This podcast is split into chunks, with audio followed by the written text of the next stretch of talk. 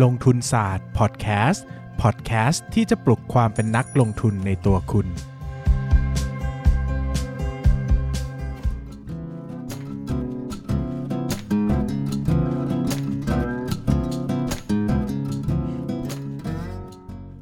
วัสดีครับ ยินดีต้อนรับเข้าสู่รายการลงทุนศาสตร์พอดแคสต์รายการที่จะชวนทุกคนพัฒนาความรู้ด้านการเงินและการลงทุนไปด้วยกัน กลับมาพบกันทุกวันพฤหัส นะครับกับนายปั้นเงินที่ยืมตัวมานะครับ แล้วก็สร้างคุณอุปการใหญ่หลวงให้กับลงทุนศาสตร์มากจะนะพาครับกันติดคุกนะครับ ก็ตอนนี้ก็หลายคนก็เริ่มจองวันมาเยี่ยมกันแล้วนะครับ ก็ยินดีมากๆนะครับ คุกก็คงจะอุ่นหนาฝาข้างพอสมควรอะเข้าเรื่องนะครับ วันนี้ก็อะแนะนำตัวสิเอาสวัสดีครับ ผมปั้นนายปั้นเงินครับเอ้ยลืมผมลืมพูดผมเบสบางขวางครับ วันนี้ครับเราจะมาคุยกันกับหุ้น SISB หุ้นโรงเรียนเอกชนกับเทรนด์เด็กยุคใหม่ที่กำลังจะมาถึงครับนะน่ะยุคใหม่เหรอ นี่เป็นหุ้นโรงเรียนตัวตัวแรกเดียว ในจริง ๆ หุ้นโรงเรียนอะมีไหมมีเหรอเออ แต่ก่อนมีหุ้นโวลอ๋อหุ้นโวลนี่คือไอเนี่ยมหาวิทยาลัยอืมมหาวิทยาลัยซัมติงนะครับ แล้วก็ถอดออกจากตลาดไป เพราะว่าอืมตอนนั้นมีปัญหาว่าไม่ให้ธุรกิจการศึกษา เข้าตลาด เขาก็เลยต้องไปผันตัวไปทำอสังหาริมทรัพย์อะไรปันนี้ก็ยังเข้าไม่ได้ แต่ s i p เข้ามาแล้ว ตอนนี้เขาคงเปลี่ยนใจแล้วแหละนะครับ ก็ให้เข้ามาได้นะอืมแล้วก็จริง ๆ มีโรงเรียนหลาย ๆ อย่างแทรกอยู่ในธุรกิจ เช่นเอ่อปัญญาพิวัตรปัญญาพิวัตรอะเออหรือว่าอย่างของ ABC ล่าสุดอ่าอ่า A ABC รู้จักไหมหุ้น ABC หุ้นในตำนาน อันนั้นก็มีโรงเรียนนะ โรงเรียนเข็มทิศ ไม่ใช่เข็มทิศสิเขามีโรงเรียนจริงอ๋อไม่ใช่ๆอยู่ที่เชียงใหม่มันถ้าจะไม่ผิดโรงเรียนเข็มทงเข็มทิศอะไรไม่รู้จักเข็มทิศคืออะไรใช้ไม่เป็นนะครับ แล้วก็มีของ VGI อะเอ้ยของ U U U City ของอ่า VGI ของ BTS เนี่ยอ่าล่าสุดมีเปิดโรงเรียนนานาชาติเหมือนกันอ่าก็แทรกอยู่ในธุรกิจอสังหาริมทรัพย์ของอ่า U โอเคก็จริง ๆ แล้วโรงเรียนมีหลายแห่ง แต่โรงเรียนแบบเต็มรูปแบบจริงจังอืมและยังอยู่ในตลาดหุ้นให้ซื้อขายได้ตอนนี้มีเป็นธุรกิจหลัก SISB ตัวเดียวนะครับเอ่อ มันเป็นนะนานาชาติ จะพูดอะไรบางอย่างแต่ไม่พูดดีกว่า จะบอกว่าจะบอกว่า SISB เนี่ยเป็นโรงเรียนนานาชาตินะครับซึ่งซึ่งทำทำไมมันถึงเข้ามาได้เพราะว่าโรงเรียนนานาชาติเนี่ยหลายๆ คนก็จะรู้ว่าค่าเทอมมันค่อนข้างแพงดังนั้นแล้วเนี่ยรายได้ขององค์กรที่เป็นโรงเรียนอย่างเงี้ยมันน่าจะสูงอยู่อื มมันก็เลยสามารถจดทะเบียนเข้ามาในตลาดหลักได้ เพราะเกณฑ์ถึง อ่า เกณฑ์ถึงใช่นะครับ ก็ SISB เนี่ย ก็ชื่อโรงเรียนก็คือ SISB เลยนะครับ หรือว่าโรงเรียนนานาชาติสิงคโปร์อืมนะ ก็จะมีโรงเรียนนานาชาติสิงคโปร์กรุงเทพ โรงเรียนนานาชาติสิงคโปร์สุวรรณภูมิอืมโรงเรียนนานาชาติสิงคโปร์ธนบุรีครับโรงเรียนนานาชาติสิงคโปร์เอกมัยอ่านะครับ แล้วก็จะมี SISB สิริอันนี้เป็นบริษัทร่วมค้า ก็เป็นบริษัทนานาเออเป็นโรงเรียนนานาชาติสิงคโปร์เชียงใหม่นะครับ อยู่ที่เชียงใหม่ ดูภาพรวมคร่าวๆของความจุของโรงเด็กเด็กก่อนนะครับครับที่กรุงเทพเนี่ยนะครับ กรุงเทพเนี่ยเอ่อ นานาชาติสิงคโปร์กรุงเทพเนี่ยรับเด็กได้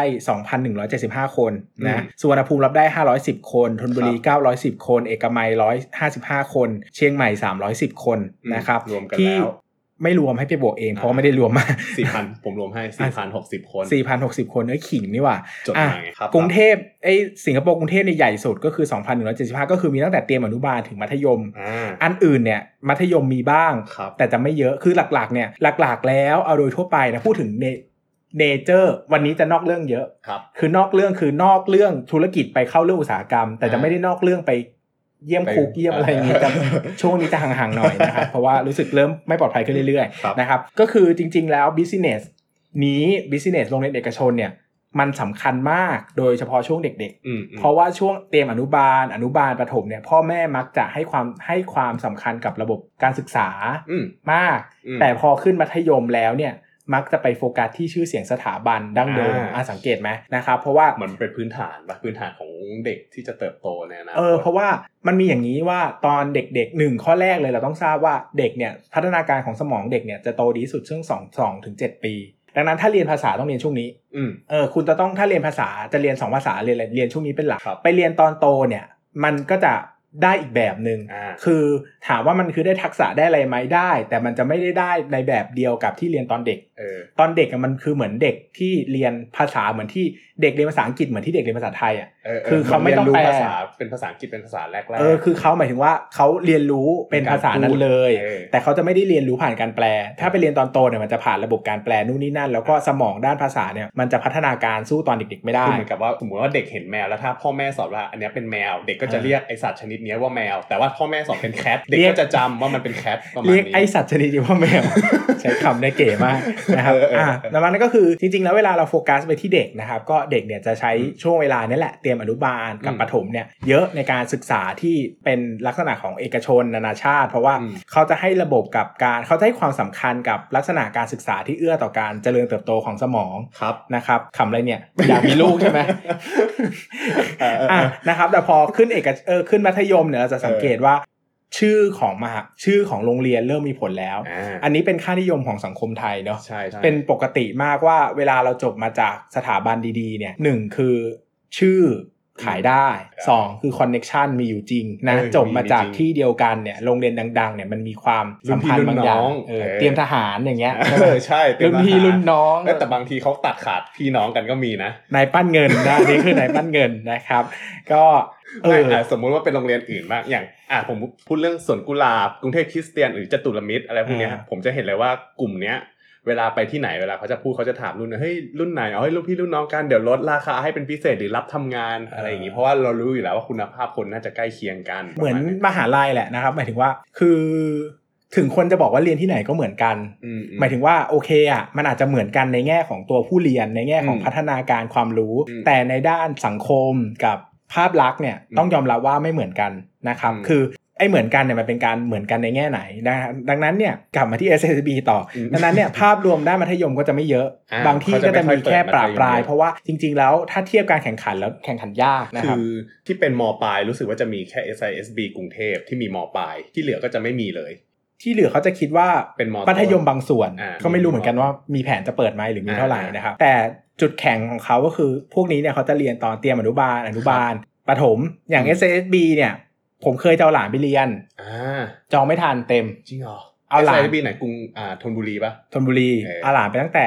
สองขวบจะไปเรียนอ่าอนุบาลอะไรเงี้ยก็เรียนไม่ได้เต็มเขาสนุกจองคือเขาจองกันตั้งแต่แบบคลอด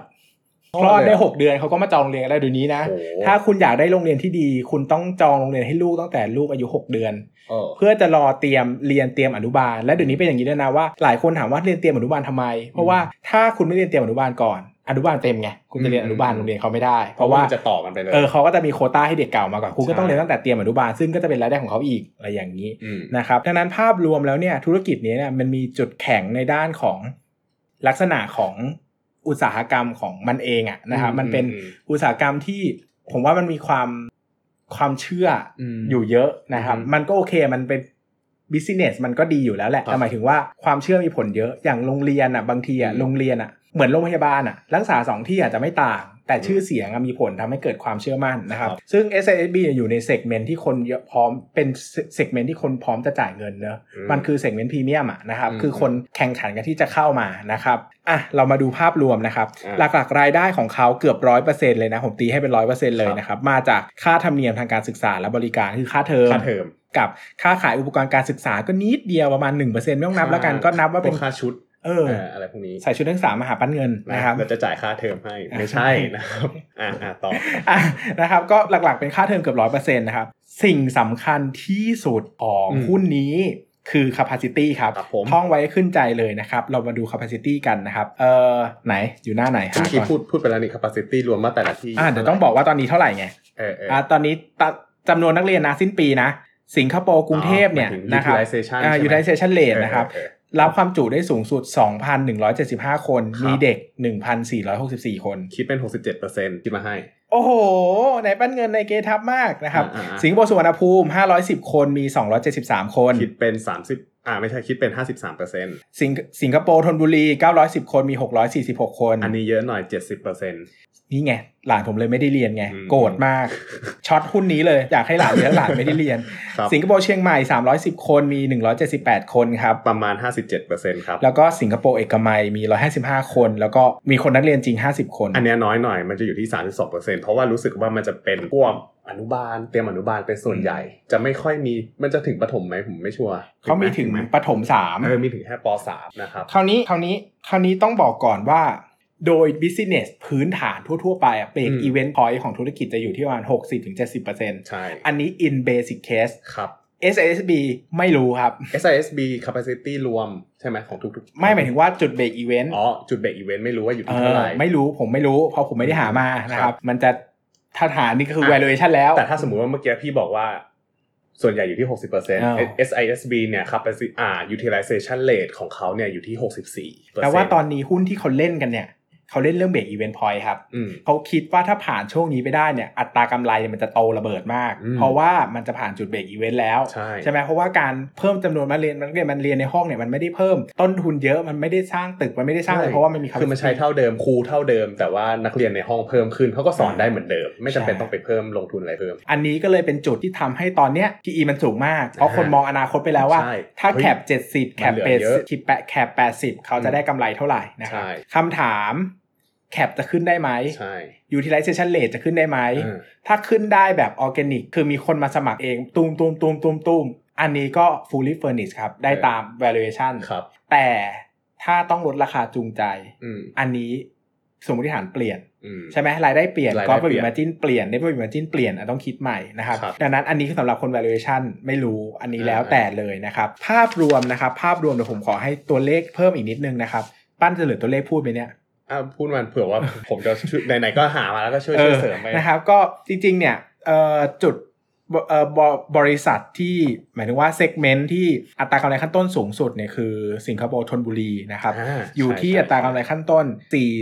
49 49เปอร์จุเซ็ดนต์49เปอร์เซ็นปต์ระมาณครึ่งหนึ่งเลยประมาณครึ่งหนึ่งครับนะครับ ซึ่งถือว่าสูงสุด เพราะมันมี utilization สูงแล้วไง อ่าไอ้ utilization ของไอ้สิงคโปร์กรุงเทพเท่าไหร่นะ อันแรกเลยกรุงเทพอะ67%ใกล้เคียงกัน คือธนบุรีตอนเนี้ยสูงสุดรองลงมาก็จะเป็นกรุงเทพเออธนบุรีเนี่ยมันมีข้อดีว่า 1 คือ utilization rate เขาสูงสุด ใช่ใช่ไหมครับสองคือเขาเรียนแค่เตรียมอนุบาลถึงประถม6ไงใช่แต่ถ้าเป็นสิงคโปร์กรุงเทพอะเขาเรียนเตรียมอนุบาลถึงมัธยมใช่ใช่6ดังนั้นเรื่องเรื่องแบบ Capacity SG&A อะไรพวกเนี้ยมันจะต้องเพิ่มมากกว่าอยู่แล้ว เพราะว่ามันมีใช่จำนวนชั้นเรียนมากกว่าเขาต้องใช่มีมีแบบมี utility อะไรต่างๆสำหรับอืมเด็กมัธยมด้วยดังนั้นธนบุรีจึงเป็นโมเดลที่น่าจะดีที่สุดของเขาใช่นะครับอัตรากำไรขั้นต้นอยู่ที่ 50%เนี่ยผมว่าสำหรับ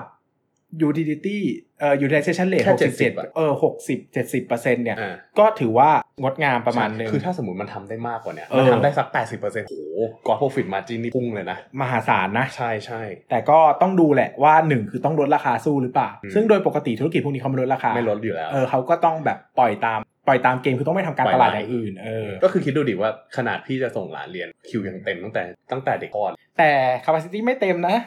ทำไมหลานไม่ได้เรียนทำไมไม่ได้เรียน เดี๋ยวโทรไปถามเดี๋ยวโทรไปถามเออเออเออทำไมหลานผมไม่ได้เรียนครับ คุณมีเออ cap แค่เจ็ดสิบเปอร์เซ็นต์เองอะไรอย่างเอเงี้ยอนะเออจริง ๆ cap เขาอาจจะหมายถึงว่า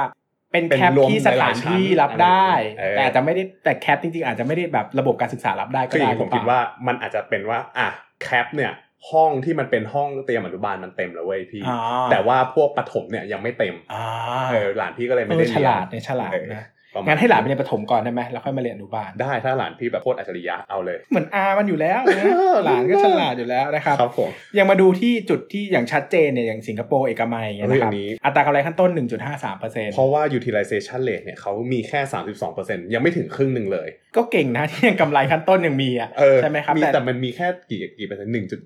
ห้า1.53แต่ถ้าเป็นเออเน็ตนี่คือ1.53ยังไงก็คงขาดทุนอยู่แล้วแหละใช่ถ้า segment นี้ใช่แต่มันก็จะเห็นภาพว่าถ้า utilization rate ขึ้นเรื่อยอืมๆนะครับก็จะเป็นประโยชน์ดังนั้นเนี่ยที่เขาเล่นๆกันอยู่ตอนนี้ราคาหุ้นมันสูงๆก็เล่นกันเรื่องนี้แหละครับแต่ก็ผมคิดว่าจะต้องผ่านจุดเบรกอีเวนต์เฮ้ยแต่ผมแปลกใจมากเลยนะว่าทำไมเอกมัยที่มันอยู่กลางเมืองอย่างเงี้ยเทียบกับตรงธนบุรีอะที่แบบมันอยู่ฝั่งทนอะทำไมเอกมัยคนไม่ค่อยเข้าเรียนกันหรือว่าเป็นเพราะว่าบ้าเอกมัยการแข่งขันเยอะวะตรแบงบราชพฤกษ์ตรงบางบัวทองอะคนรวยลาดลาดราชพฤกษ์นี่ถนนคนรวยเลยนะอ๋อใช่ไหมเพราะว่าเส้นนั้นเนี่ยมันเป็นการรวยแบบ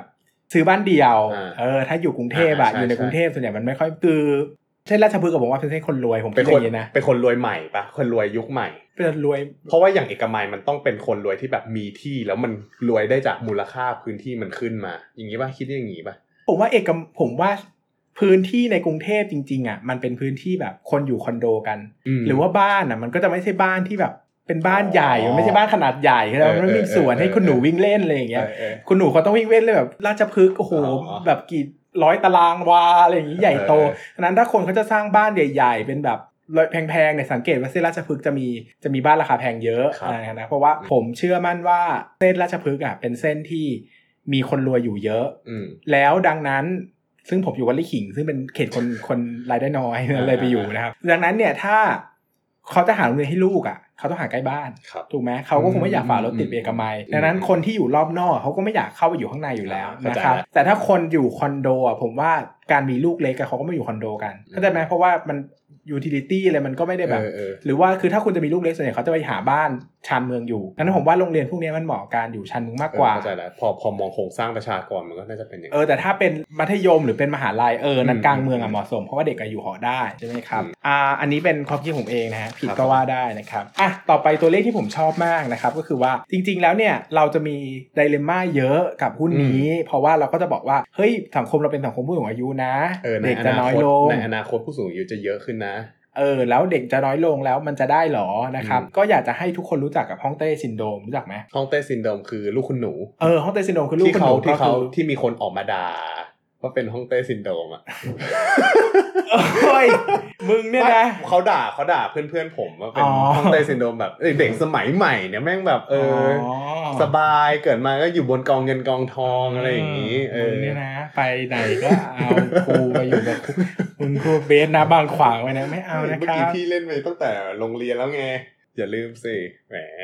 ไม่รู้ไม่ได้เล่นไม่ได้ทำอะไรเลยอะอะเอาเป็นว่าเราข้ามเรื่องอะฮ่องเต้ซินโดรมเป็นยังไงครับเพราะซินโดรมเนี่ยก็เป็นคือคนจีนนะแต่ก่อนเขามีลูกคนเดียวอืมเข้าใจไหมดังนั้นมันก็จะเป็นเหมือนลดหลั่นกันมาว่าปู่ย่าตายายก็มีลูกอยู่คนเดียวเข้าใจไหมมันก็จะกลายเป็นเหมือนเด็กคนเดียวอะได้รับ ความสนใจจากสาแหรกพ่อแม่ที่สูงมากเออเพราะว่าทุกคนจะมีลูกแค่คนเดียวหมดอืมใช่ไหมเอาง่ายๆอย่างสมมติว่าครอบครัวหนึ่งมีลูกชาย ครอบครัวหนึ่งอืมมีลูกสาว และคนคู่เนี้มาแต่งงานกัน แล้วมีลูกคนหนึ่งอะอืมคนคนเนี้ยจะได้รับทรัพย์สมบัติทั้งฝั่งพ่อฝั่งแม่ ปู่ย่าตายาย คือมันรวมกัน 6 คนเพื่อเลี้ยงเด็กคนเดียวดังนั้นก็จะเป็นคำว่าฮ่องเต้ซินโดรมว่ามันจะเป็นเหมือนเป็นลักษณะที่เกิดจากการที่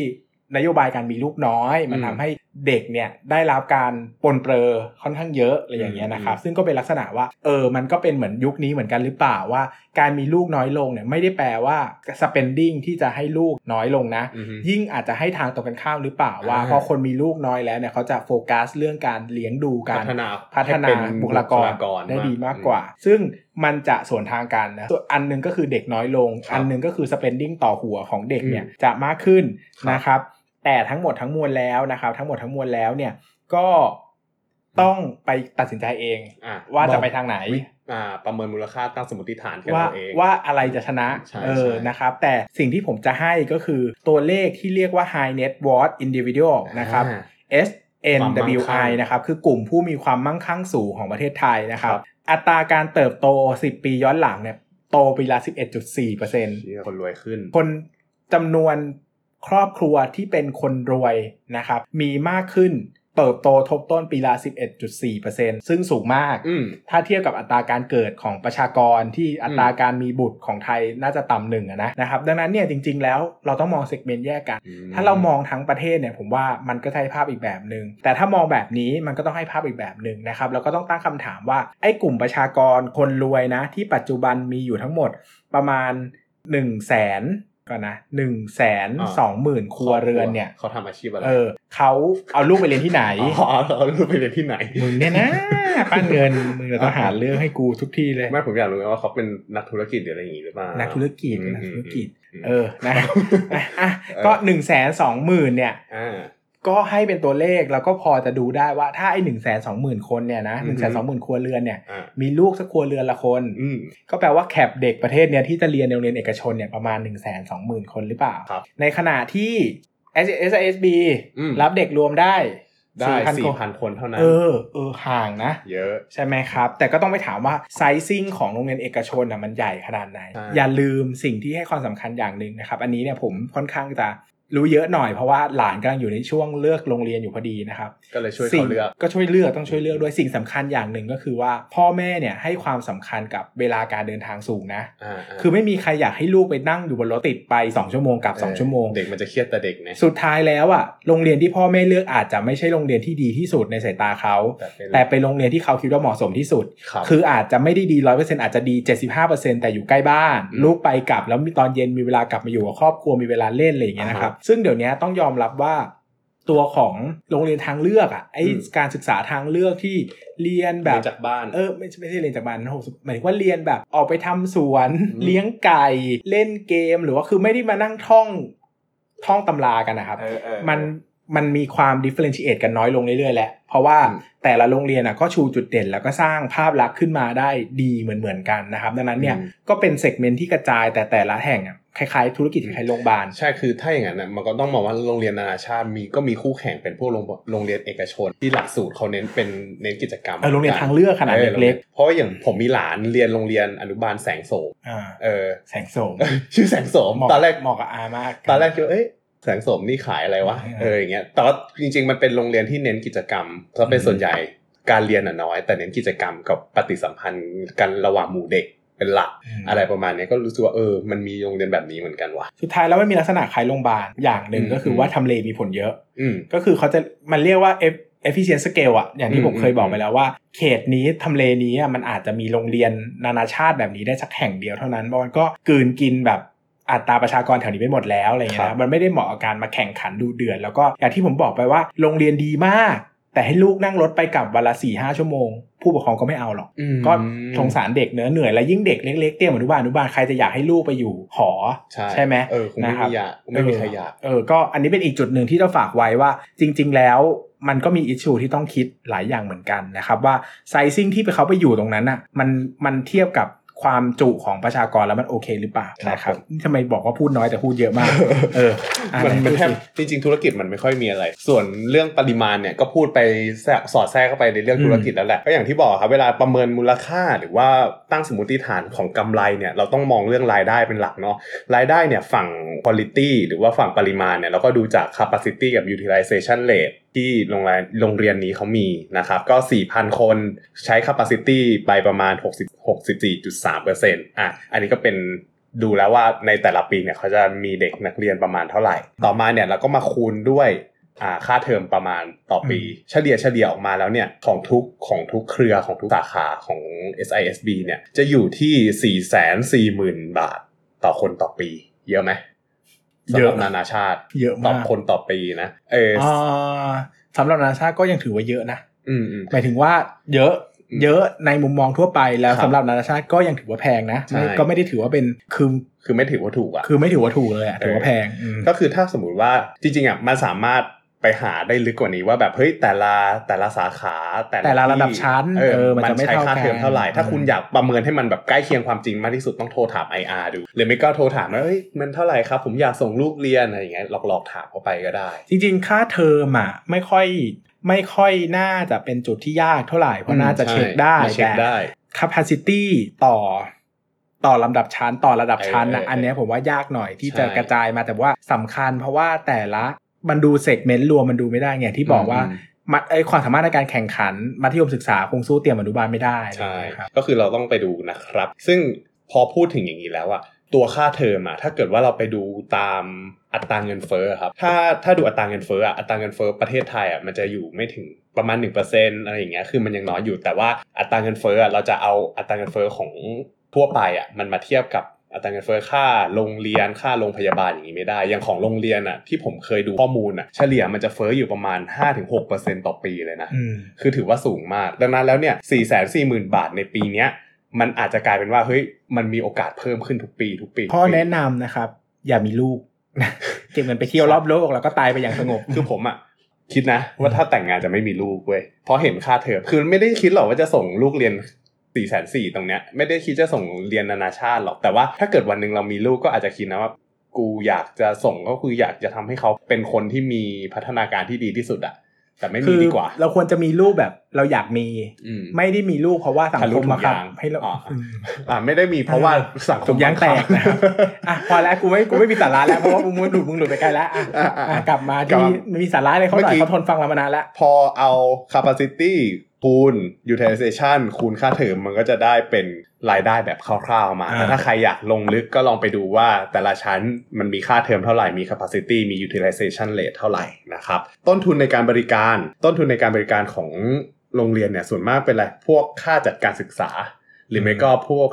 พวกอาคาร พวกอุปกรณ์ที่จะ support ในการเรียนการสอนนะครับ ส่วนใหญ่มันก็จะมาจากหนึ่งเลยก็อย่างที่บอกไปค่าจัดการศึกษาจะเป็นพวกค่าจ้างคุณครู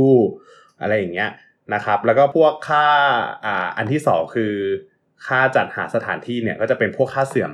ค่าเสื่อมของอาคาร ค่าเสื่อมของอุปกรณ์คอมพิวเตอร์ ค่าเสื่อมของพวกอาสนามเด็กเล่นหรืออะไรก็ตาม หลักๆแล้วมันก็มีแค่นี้นะครับ แต่ช่วงหลังมาเนี่ยพอเราดูแล้วอะเดิมทีอะต้นทุนบริการมันอยู่ที่ 56%ใช่ไหมหลังๆแล้วเนี่ยพอเราเช็คย้อนหลังอะครับไอ้ต้นทุนตรงเนี้ยสัดส่วนมันถือว่าน้อยลงนะเพราะว่าอะไรเพราะว่ามันได้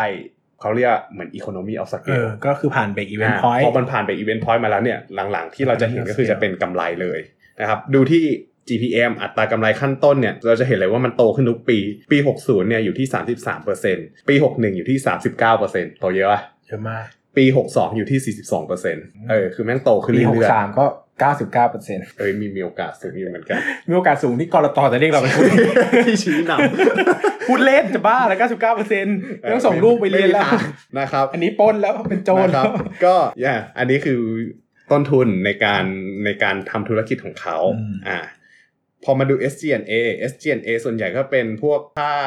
ค่าจ้างพนักงานในการทำแอดมินและพวกนี้ค่าสอบบัญชี ค่าธรรมเนียมวิชาชีพต่างอืมๆนะครับคือมันก็ต้องออกค่าธรรมเนียมวิชาชีพให้กับครูอะไรพวกนี้คือผมไม่รู้เรื่องพวกนี้มากหรอกว่ามันมีค่าใช้จ่ายต่อปีเท่าไหร่ถ้าใครอยากมีแฟนเป็นละครูอียดสักคนหนึ่งสิจะได้รู้จะได้มาเล่าให้ฟังสักคนหนึงคือต้องหาแฟนเพิ่มใช่ไหมใช่เออเป็นไอเดียที่ดีนะครับอะล้อเมล่นมเสียงตรงนี้แล้วส่งให้แฟนปั้นเงินนะครับล้อเล่นนะครับอ่า SG&A เนี่ยประมาณ SG&A to sale นะครับเทียบแล้วเนี่ยประมาณ 24%อืมนะครับก็พอหักลบแล้วเนี่ย มันก็จาก 42%เป็นกำไรขั้นต้นอืม EBIT เนี่ยลบไปอีก 24%มันก็จะเหลืออยู่ประมาณ 20กว่าเปอร์เซ็นต์คือเวลาดูธุรกิจอย่างเงี้ยอย่าไปอืม fix เปอร์เซ็นต์เยอะ ใช่ ให้ fix เป็นยอดเงิน เพราะว่ามันเป็นธุรกิจที่ high หมายถึงว่าhigh asset อะอืมคือเวลามันเพิ่ม capacity เนี่ยต้นทุนที่เป็นค่า selling admin หรือ cost of goods sold เนี่ยมันไม่ได้เพิ่มเยอะใช่ดังนั้นอย่าไป fix เป็นเปอร์เซ็นต์เพื่อประเมินมูลค่าหุ้น เพราะว่าอืมมันจะเพี้ยน พยายาม fix เป็นยอดเงินไว้ใช่อะไรอย่างเงี้ยแล้วก็ลอง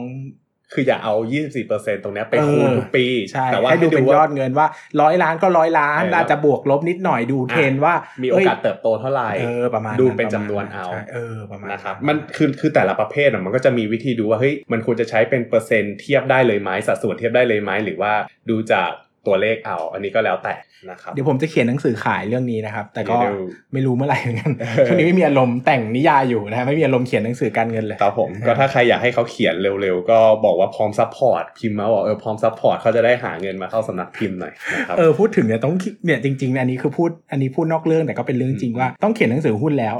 มเพราะว่านิยายไม่รอดจริงนะๆหมดตัวแล้วจ้านะครับโอเคเดี๋ยวจะต้องเขียนหนังสือหุ้นครับ ก็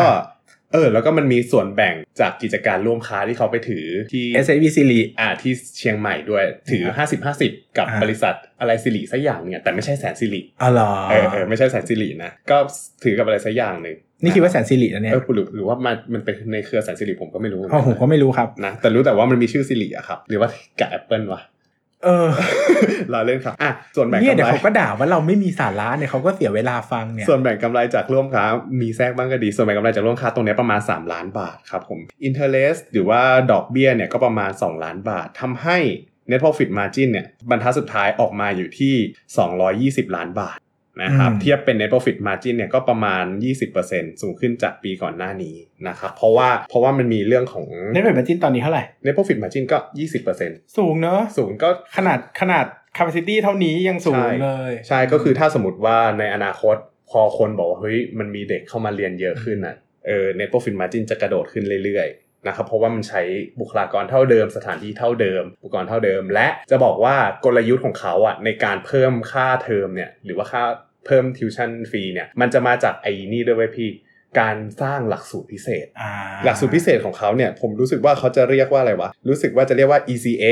Extra Curriculum อ่า Activity นะครับ ก็คือจะเป็นหลักสูตรที่มีเรื่องของการส่งเสริมกิจกรรมว่ายน้ำฟุตบอลดนตรีคอมพิวเตอร์ มีให้เด็กประกอบหุ่นยนต์อะไรซึ่งเงี้ยปกติเด็กก็ไม่เรียนที่อื่นอยู่แล้วใช่ก็สอนมันเองไหๆเลยก็ไหๆะเออก็บวกเออบวกบวกบวกตรงนี้ไปเรื่อยก็เหมือนเปิดสอนพิเศษในโรงเรียนตัวเองนั่นๆเองใช่ก็คือใช้สถานที่ให้มันคุ้มแล้วก็ได้รายได้เพิ่มเข้ามา ตรงเนี้ยเอออันนี้มัฉลาดมันฉลาดสามารถ drive รายได้ขึ้นมาได้ แล้วก็ทำให้มาจิ้นมันสูงขึ้นได้อืมเออตัวนี้ก็ลองลองไปคำนวณดูครับว่าเขาจะสามารถทำได้ยังไงบ้าง นะเชิญเชิญผมไปสอนการเงินเด็กอนุบาลได้นะครับหรอสอนบวกเลข แต่ต้องแต่ต้องพูดเป็นภาษาอังกฤษนะเอางั้นงั้นไม่ต้องเชิญแล้วครับ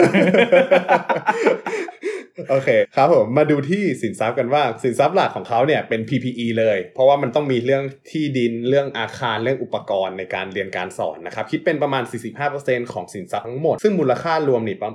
มูลค่ารวมประมาณ 1,400 ล้านบาทตีกลมๆนะครับใน Q163 แล้วก็ เงินสดกับเงินฝากเนี่ยรวมกันก็พันล้านคิดเป็นประมาณ 30%คือรวมกันเงินสดกับ PPE แล้วเนี่ยก็ประมาณ 80%แล้วอะอืมอืมก็ถือว่าเยอะ นอกนั้นแล้วมันก็จะเป็นยิบยิบๆย่อยๆนะครับผม แล้วก็พอไปดูหนี้สินส่วนใหญ่เออจะบอกว่าพอมี PPE เยอะเนี่ยค่าเสื่อมจะเยอะเหมือนกันเดี๋ยวเราจะไปพูดเรื่องของการประเมินมูลค่าอีกทีนึงแล้วก็เรื่องหนี้สินส่วนใหญ่เนี่ยรายรับรายได้รับล่วงหน้ามันจะเป็นหนี้สินส่วนใหญ่ของเขาอืมเพราะอะไรเพราะว่าเวลาที่ธุรกิจของเขาอะ ต้องเข้าใจว่าเวลาเข้าไปธุรกิจรับรู้รายได้ พ่อแม่จ่ายเทอมเข้ามา จ่ายค่าเทอมเข้ามาเนี่ย มันจะรับรู้ว่าเป็นหนี้สินไอ้รายได้ส่วนเนี้ยเขาจะไม่รับรู้เป็นรายได้ทันทีเขาจะรับรู้เป็นหนี้สินก่อนหนี้สินเนี่ยมันจะมาวิ่งเข้ารายได้รับล่วงหน้าอะผมจำไม่ได้ว่าตรงนั้นเขาน่าจะใช้คำว่ารอการรอการรับรู้หรือสักอย่างเออมันจะเป็นค่าเทอมคือพอเขารับมาเป็นก้อนแล้วอะพอเวลาผ่านไปพอมีการให้การสอนมีการให้บริการแล้วเขาถึงจะค่อย ๆ รับรู้รายได้เป็นไตรมาสไปม นะครับ อันนี้คือเนเจอร์ในการรับรู้รายได้ของโรงเรียนนะครับ ก็นี่แล้วก็อีกหนี้สินหนึ่งก็คือหนี้สินตามสัญญาเช่าก็จะมีค่าเช่านู่นนี่นั่นบ้างนะครับรวมๆแล้วเนี่ยคิดเป็น DE ratio นะแค่ DE อย่างเดียวนะรวมหนี้สินทุกอย่างอะประมาณ 0.6 เท่า แต่ถ้าตัดค่าเทอมออกไปอะเหลือจุด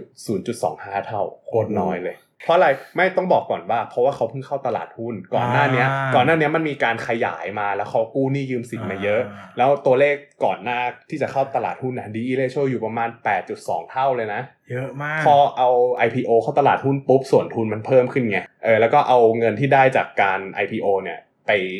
โปะหนี้คืนหนี้ด้วยเออไปคืนหนี้มันก็เลยกลับมาเหลือไม่ถึง 0.5 เท่า โอ้คือเออเออน้อยมากใช่ ก็กลายเป็นว่าเอ้ยเขาไม่มีภาระดอกเบี้ยอะไรเท่าไหร่แล้ว นะครับพาไปดูที่ cash cash flow cash cash flow นะครับ ประมาณปี 2019 เนี่ยรายได้รับเป็นบวก เพราะว่ารับเงินสดมา แล้วก็ค่าเทอมอะไรพวกเนี้ยทยอยรับรู้หักกับค่าเสื่อมราคา ค่าเสื่อมราคาอะไรพวกเนี้ยมันจะเยอะ กระแสเงินสดก็เลยเป็นอ่าเป็นลักษณะของกำไรอะมันจะมีคุณภาพมากขึ้นอืมนะครับ ตัวลบเนี่ยลบลบที่มาจาก investment เนี่ยเขาจะเอาเงิน สดที่ได้รับมาไปซื้อเป็นเงินลงทุน ก็คือเหมันเอาไปลงทุนเพื่อสร้างผลตอบแทนอืมแล้วก็ตัวกระแสเงินสดที่มาจากการจัดหารายอ่าการจัดหาเงินสดเนี่ย มันจะมาจากมันจะเป็นบวก เพราะว่ามันมีมันเป็นบวกนิดนิดๆอะมันไม่มีปันผลนะ มันก็เลยไม่ได้เป็นลบมันมาจากอ่ารายการสัญญาเช่าอะไรสักอย่างหนึ่งอะผมไม่ได้ไปแกะดูเหมือนกันนะครับ แต่ว่าก่อนหน้านี้มันก็เป็นบวกเหมือนกันตรงที่มันมี IPO อืมอืม ประมาณนี้ครับอ่าเมื่อกี้มีพูดถึงเรื่องประเมินมูลค่า คือผมไม่แน่ใจนะว่าโรงตัวโรงเรียนอะไม่เคยประเมินมูลค่าเหมือนกันแต่พอเรามาดูแล้วอะภาพของโรงเรียนมันใช้สินทรัพย์เยอะเหมือนกันอืมมันสามารถใช้ EV per EBITDA ประเมินมูลค่าได้ ผมว่าเคสนี้ต้องใช้ EV เบอร์ EBITDA ใช่ไหมอืมอืมเพราะว่าอ่าค่าใช้จ่ายหลักๆของเขาอะมันอย่างที่บอกว่ามันมาจากค่าบุคลากรอืมแล้วก็ส่วนที่สองก็คือค่าเสื่อมราคาค่าจัดหาสถานที่อืมไอ้ค่าจัดหาสถานที่เนี่ยค่าเสื่อมมันเยอะซะเป็นอืมส่วนใหญ่ประมาณนี้ครับ อะ key take key take away อ๋ออ่าก็ตอนแรกผมอยากจะฝากไอ้เรื่องของแนวโน้มประชากรครับเออแต่เราพูดไปแล้วตอนต้นก็คือจะอยากให้ดูครับว่า ถ้าสมมุติว่าเราจะซื้อตัวเนี้ยมันต้องไปชั่งน้ำหนักกันเอาเองว่า อนาคตอะคนแก่จะเยอะขึ้น แล้วตัวนี้มันจะไปได้ไหม หรือว่าเฮ้ยคนแก่เยอะขึ้นแล้วไงอะเรามีคนรวยเพิ่มขึ้น การพัฒนาคุณภาพเด็กอะมันควรจะเน้นให้ข้อสำคัญตรงนั้น เราอาจจะยอมส่งลูกแทนที่แบบจะส่งเข้าโรงเรียนรัฐเหมือนเมื่อก่อน อาจจะแบบเออส่งลูกเข้าเอกชน หรือว่าส่งเข้านานาชาติไปเลย เพื่อให้ลูกอะมีพัฒนาการที่ดีตั้งแต่เด็ก อันนี้ก็ต้องลองไปชั่งน้ำหนักดูว่ามันจะเป็นอย่างนั้นหรือเปล่า แต่ว่าพอเรามองภาพในอนาคตอะณ capacity ตอนนี้ที่มันมีอยู่อะมันสามารถสร้างรายได้แล้วก็กำไรเพิ่มได้อีกเยอะเหมือนกันนะของผมก็อย่างที่ย้ำมาตลอดกับหุ้นนี้นะครับว่า 1 เลยคือต้องดู capacity ดู break even point นะครับ เพราะว่าถ้าไม่มาแบบนี้คือหลงทาง ถ้าดูเป็นเปอร์เซ็นต์นี่คือยังไงก็หลงแน่ๆ เพราะว่าอืมดูไม่ได้นะครับ เพราะว่าหุ้นแบบนี้เป็นหุ้น high asset ครับกำลังจะผ่านจุด break even เนี่ยต้องดูเรื่องของตัวนั่นแหละ break even point แล้วก็อัตรากำไรก็ต้องทำ financial projection ในอนาคต แล้วก็ประมาณเอานะครับอืมก็อันนี้ก็ต้องดูเรื่อง valuation หนักนิดหนึ่งนะครับอืมแต่ก็น่าสนใจเนะเพราะว่าจริง ๆ แล้วขนาด capacity 60กว่าเปอร์เซ็นต์ยังทำ อัตรากำไรสุทธิได้ขนาดนี้ ถ้าเกินไป 70 บวกเนี่ยมันไม่รู้จะไปได้อีกเท่าไหร่นะครับสำหรับวันนี้จริงๆอยากรู้ด้วยว่าฝั่งปริมาณมันมีเรื่องแป๊ะเจี๊ยะไหมอะ ไม่รู้ โอ้ยที่คุยแต่ละเรื่องเนี่ยมันน่าเข้าคุกไหมเนี่ย ผมขอโทษครับล้อเล่นล้อเล่นล้อเล่นไม่น่าจะมีหรอกเพราะว่าไม่ได้รับรู้ไว้เออนะครับเลวมากไม่เกี่ยวกับผมนะครับนี่คือเรื่องของนายปั้นเงินนะครับแหมพอไม่ใช่ช่องตัวเองนี่มึงจะพูดเลยก็พูดตลอดเลยนะครับ ไม่เคยแคร์ขิงแคร์ขาเลยเลยนะครับ โอเคโอเคหาอะหาคู่หาตารางมาให้พี่ เทปนี้เยอะเหมือนกันนะเออไหนบอกไม่มีอะไรหมายถึงสาระคุกคุกก็เยอะนะครับอะสำหรับวันนี้ขอบคุณมากครับที่ติดตามฟังมาถึงตอนนี้ สวัสดีครับสวัสดีครับ